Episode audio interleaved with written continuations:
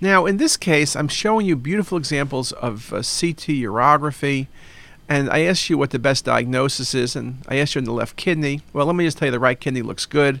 Let me tell you the bladder looks good, and there's an IUD in place. Left kidney is a beautiful example of a duplicated collecting system.